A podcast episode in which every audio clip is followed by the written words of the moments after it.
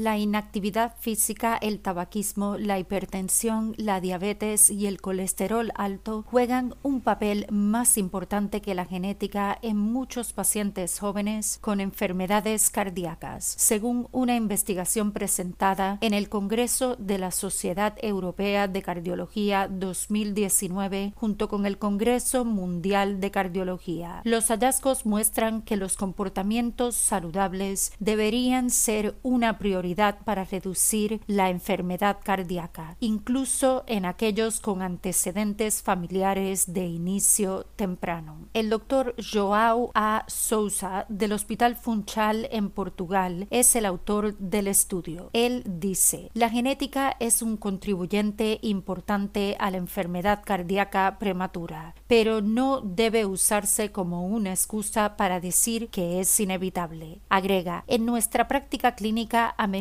escuchamos a pacientes jóvenes con enfermedades cardíacas prematuras buscando refugio y explicaciones en su genética e historia familiar. Sin embargo, cuando miramos los datos de nuestro estudio, estos pacientes jóvenes eran con frecuencia fumadores, físicamente inactivos, con niveles altos de colesterol e hipertensión, todo lo cual se puede cambiar. El estudio incluyó a 1.075 pacientes menores de 50 años, de los cuales 555 padecían enfermedad coronaria prematura. Las condiciones específicas incluyen angina estable, ataque cardíaco y angina inestable. La edad promedio era de 45 años y el 87% eran hombres. Los niveles de factores de riesgo y la genética en los pacientes se compararon con un grupo de control de 520 voluntarios sanos con edad promedio de 44 años y 86% hombres. Los pacientes y los controles fueron reclutados en genes en Madeira, Portugal y la base de datos de enfermedad coronaria Gene McCord por sus siglas en inglés. Se evaluaron cinco factores de riesgo modificables: inactividad física, tabaquismo, hipertensión, diabetes y colesterol alto. Casi tres cuartas partes o el 73% de los pacientes tenían al menos tres de estos factores de riesgo en comparación con el 31% de los controles. En ambos grupos, la probabilidad de desarrollar enfermedad coronaria aumentó exponencialmente con cada factor de riesgo adicional.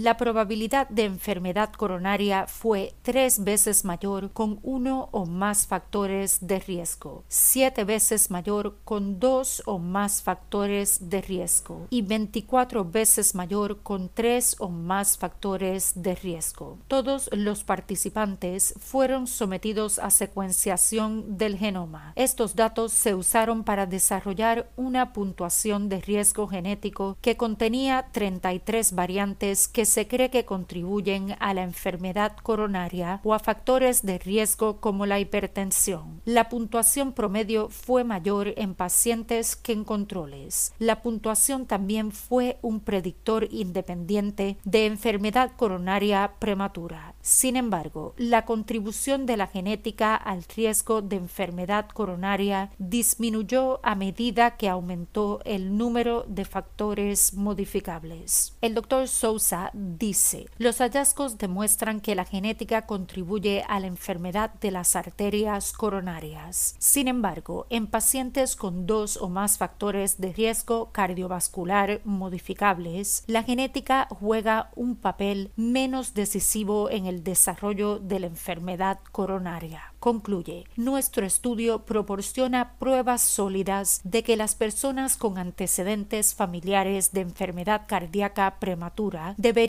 adoptar estilos de vida saludables, ya que sus malos comportamientos pueden contribuir más a la enfermedad cardíaca que su genética. Eso significa dejar de fumar, hacer ejercicio regularmente, comer una dieta saludable y controlar la presión arterial y los niveles de colesterol. Para preguntas y comentarios sobre historias y sugerencias de temas para el podcast, envíenos un mensaje a hola@salud.doctor. Nos encantaría oír sobre usted. Para emergencias médicas, consulte con su doctor de inmediato. Recuerde, no somos doctores, somos podcasters. Le brindamos interesantes noticias médicas en español. Hasta la próxima y salud, doctor.